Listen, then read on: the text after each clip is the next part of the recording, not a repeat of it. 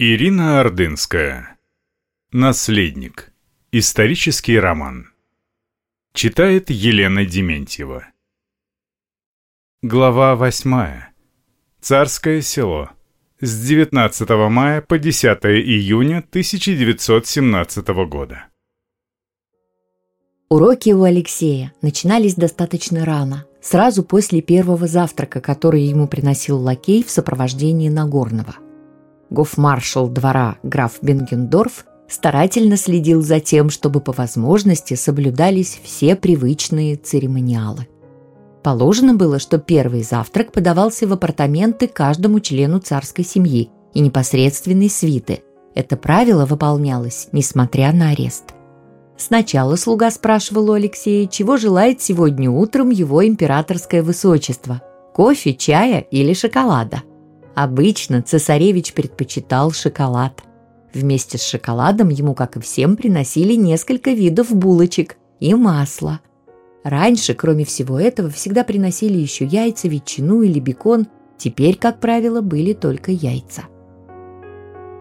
Особым блюдом, подававшимся каждый день, считались горячие калачи, свежеиспеченные, завернутые в специальные теплые салфетки.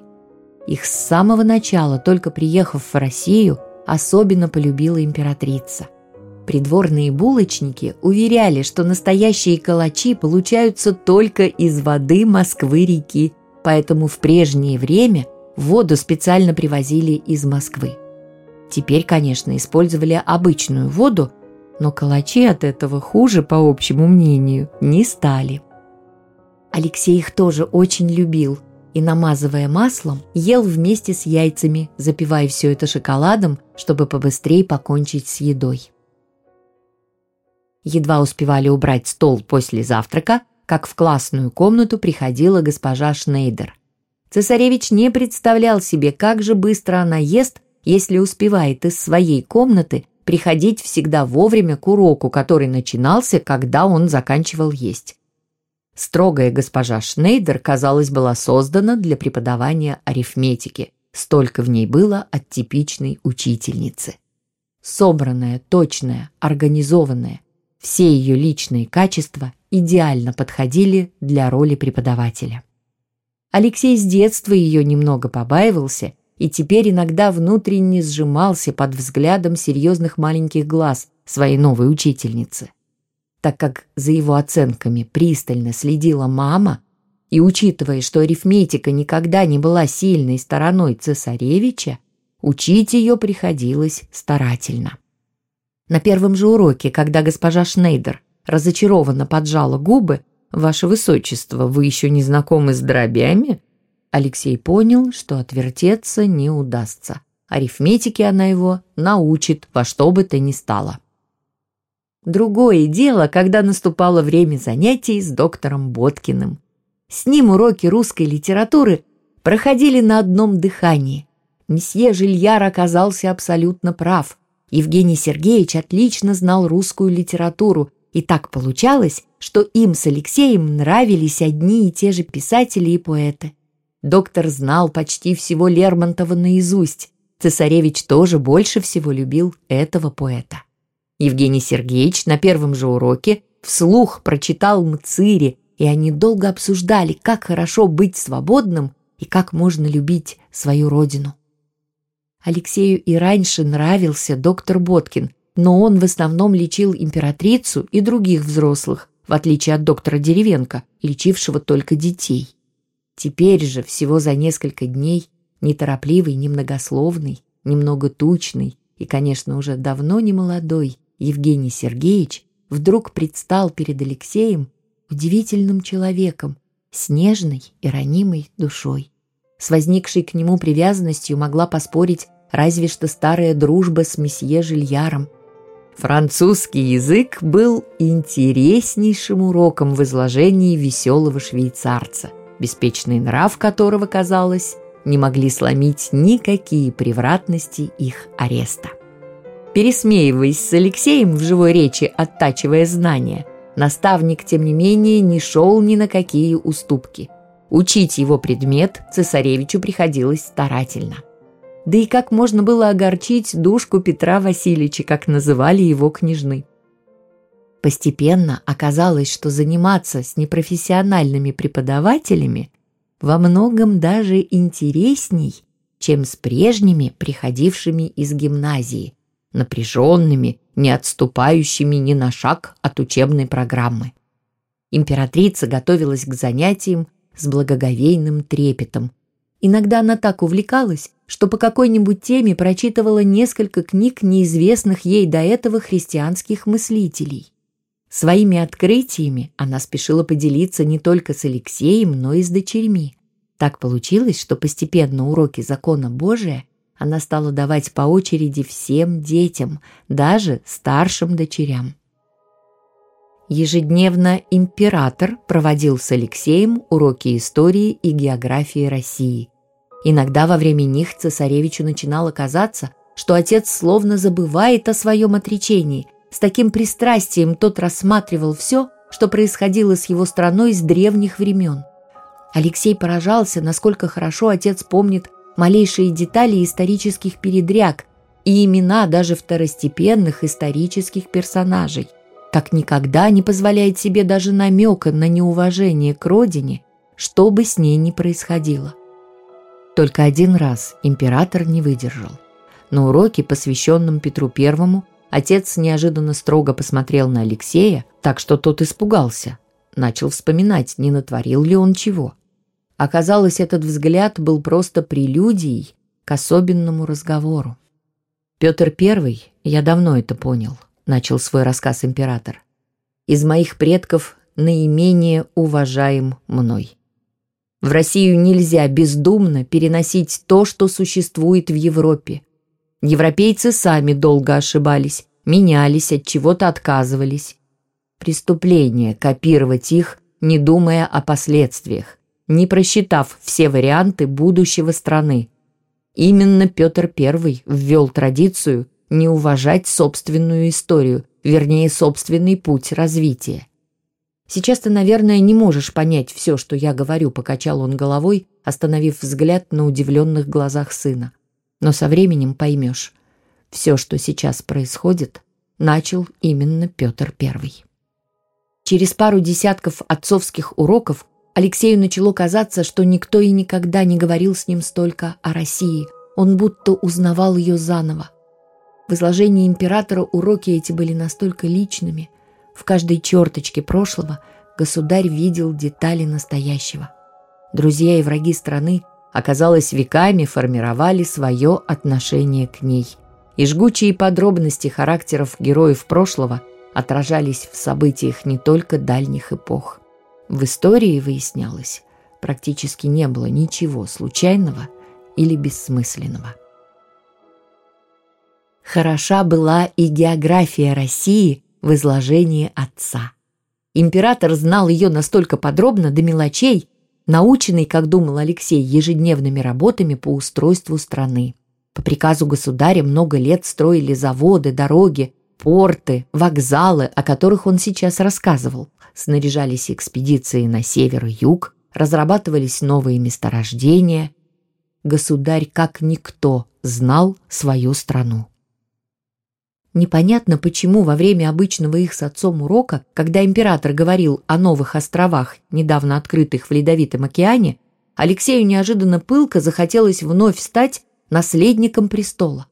Происхождение, которое он никогда не ценил, к которому был равнодушен и чего греха таить, которое его даже раздражало и утомляло, стало не просто важным, а может быть главным. Он всегда мечтал быть как все, может быть, его болезнь была тому виной. Цесаревич, наследник трона, и его проклятая гемофилия всегда сливались для него в одно целое. С самого детства, как заклинание, он повторял «Почему я не такой, как все мальчики? Я хочу быть таким, как все». Но однажды, на обычном уроке, который давал ему отец, в мгновение все изменилось и прояснилось. Болезнь стала неважна и ему захотелось стать императором, чтобы прекратить нелепую историю последних дней. Он почему-то был уверен, пройдя вместе с родителями и сестрами через арест, отречение отца, унижение семьи, он сможет создать новую, лучшую страну. Алексей не знал, какую именно, но чувствовал, что это возможно. Он усмехнулся про себя. Надо же, мечтать о чуде, совсем как Мария и Анастасия о своем бале. Алексей подумал еще, что совсем не боится того, что ему вскоре исполнится всего 13 лет. Император заметил, что сын его больше не слушает, о чем-то думая. «Алексей, будь внимательней», — сделал он замечание. «Конечно, папа. Прости. Задумался». Становилось все теплее. Весна уже явно наметила в скором времени стать летом. Огород был полностью засажен, одной капусты должно было вырасти 500 кочанов. Нагорный оказался прав. Какое это было удовольствие наблюдать за тем, как подрастают овощи на грядках.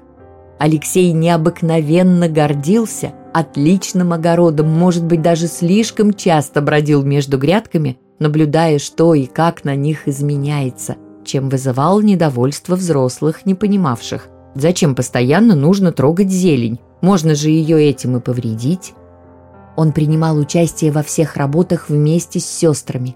Они по очереди привозили от пруда воду для полива в огромной бочке с приделанными к ней большими колесами и длинной палкой, оканчивающейся прибитой к ней перекладиной, за которую бочку и тащили. 25 мая императрице исполнилось 45 лет.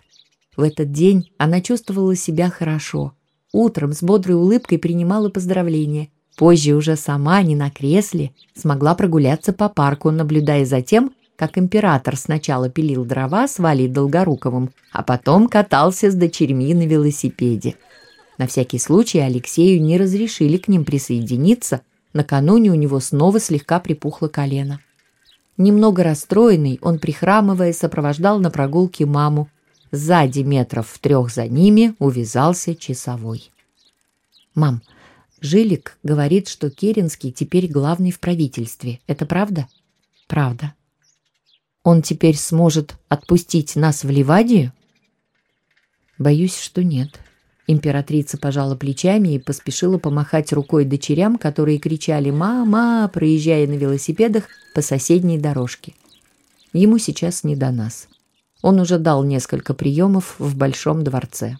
«Отмечает свое назначение», — выразительно посмотрела она на сына. «Не нравится он мне», — неожиданно серьезно сказал Алексей. Императрица кивнула в сторону часового, который явно прислушивался к их разговору. Не стоит сейчас об этом говорить. Хорошо, тогда давай пойдем к огороду.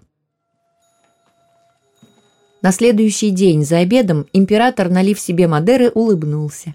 У меня есть отличный повод поднять этот бокал. Все сидящие за столом внимательно на него посмотрели, отвлекшись от своих тарелок. «Мы едем в Ливадию?» – подскочила нетерпеливая Анастасия. Ну, не настолько хороший, охладил он пыл младшей дочери. И все же повод неплох. Сегодня ко мне приходил перед обедом комендант, чтобы представить своего преемника. «Отличная новость», — похлопала в ладоши Анастасия. «Наконец-то», — покачала головой Ольга. «Как мне надоел этот полковник с его вечными придирками. Сколько раз он возвращал назад письма через неделю все измятые». «И мне», согласилась с сестрой Татьяна. Может быть, почта начнет нормально приходить? С надеждой посмотрела она на отца. Он ведь даже читал наши письма вслух солдатам. Терпеть его не могу. А кто теперь у нас будет комендантом? Полюбопытствовал Алексей.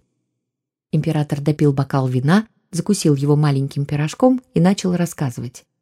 Новый комендант – Кобылинский Евгений Степанович, гвардейский полковник. Служил в лейб-гвардии Преображенском полку. Он фронтовой офицер, воевал с 1914 года, был ранен. «Неплохо звучит», — сказала вслух Ольга то, что подумали все. На следующий день с новым комендантом познакомилась царская семья и приближенная свита.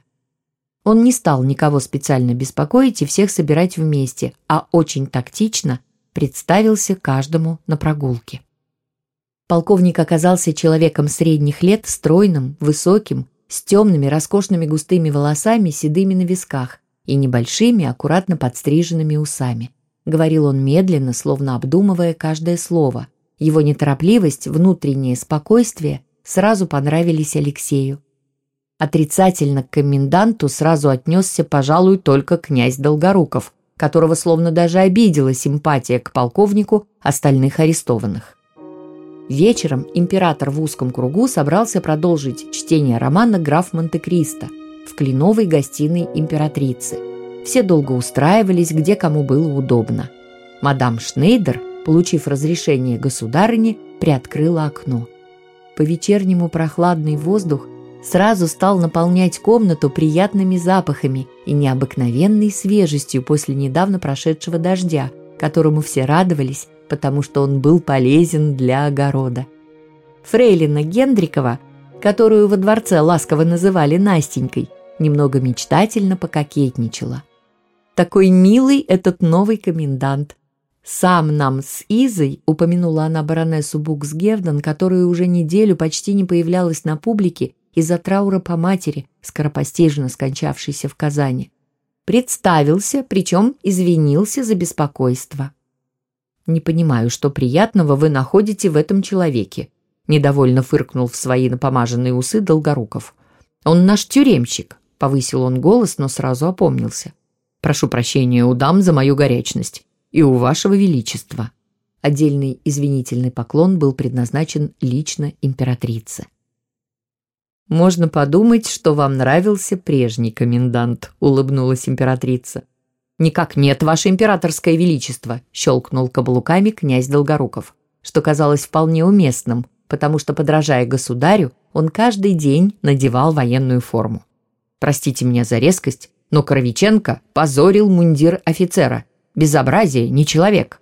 Точно подпрыгнула на диване Анастасия, чем выразила недовольство сидящих рядом сестер, потому что она постоянно находила повод, чтобы попрыгать, как на батуте, на твердых пружинах.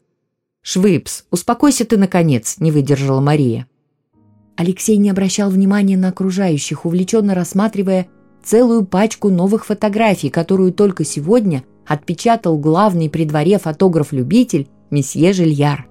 Тут были и Ольга с Татьяной, катящие бочку для полива, и все хохочущие сестры еще с совсем бритыми головами. Сейчас у них уже выросла на головах смешная щетинка – Мама читала в кресле на тропинке у огорода, укрывшись пледом. Папа прогуливался по парку, зажав под мышкой трость, а сам Алексей лежал в постели, хитро улыбаясь. «Отличные фотографии», — похвалил он Жильяра. «По-моему, мне тоже здорово лысину побрили», — погладил он свою голову без волос. Еле-еле уговорил маму. «Сфотографируете меня?» — попросил он наставника. «Непременно», — кивнул учитель. «А вам новый комендант нравится?» «Не будем спешить», — не ответил прямо осторожный швейцарец. «Какой он человек, покажет время». «Думаете, мне терпения не хватает?» — задал Алексей с первого взгляда неожиданный вопрос. «Прошу прощения у вашего высочества, но, возможно, иногда и не хватает».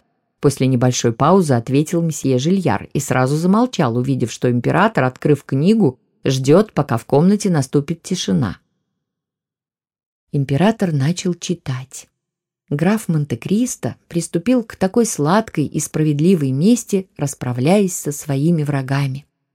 Императрица посматривала на детей, пытаясь понять, насколько они впитали христианскую истину всепрощения и удалось ли ей привить им умение разглядеть в самой привлекательной обертке чуждые верующему человеку ценности – она решила завтра же напомнить им на уроке слова Спасителя о щеке, которую нужно уметь подставлять, и поговорить с ними о том, что как бы смирение не удивляло мир, но не миру принадлежит истина и право судить, а Господу.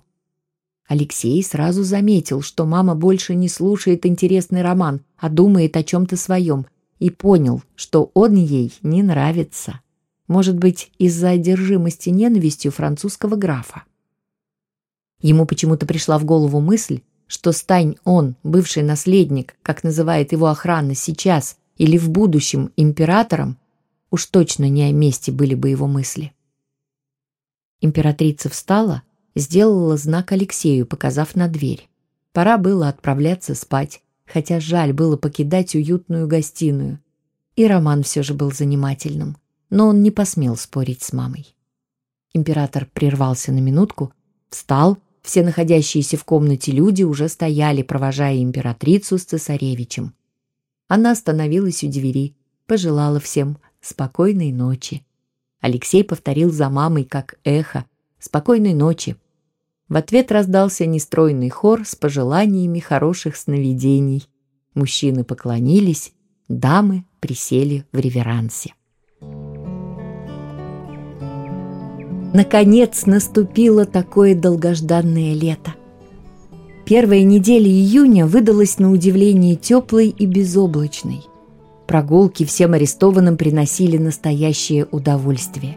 Император каждый день находил в парке сухие деревья, потом с кем-нибудь из помощников пилил их и рубил на дрова.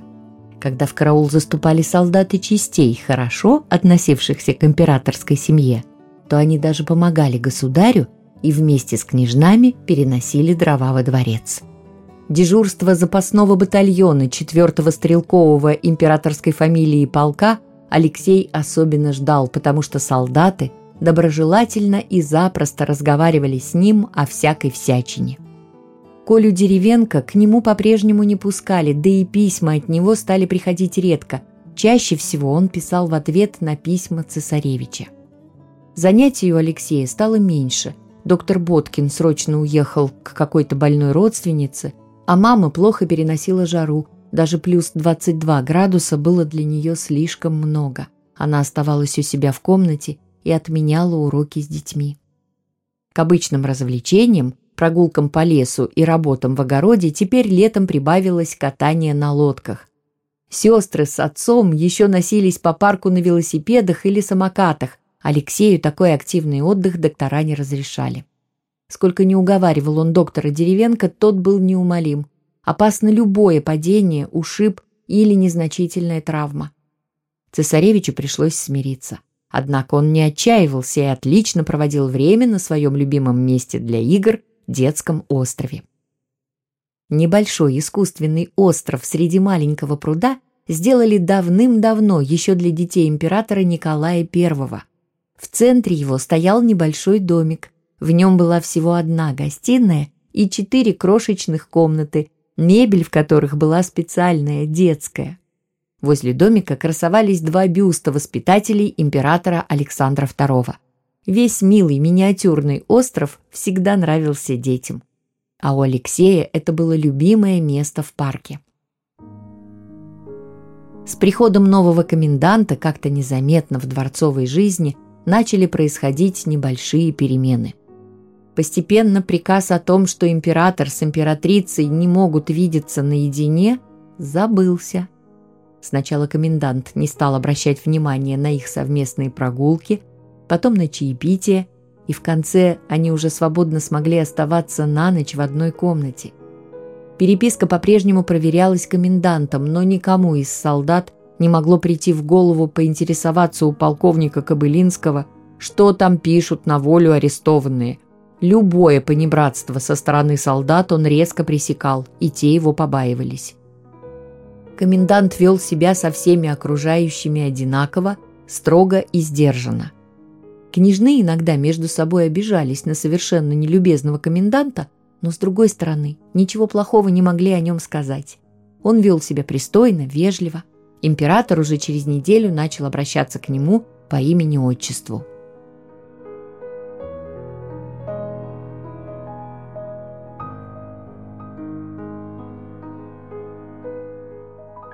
Продолжение следует.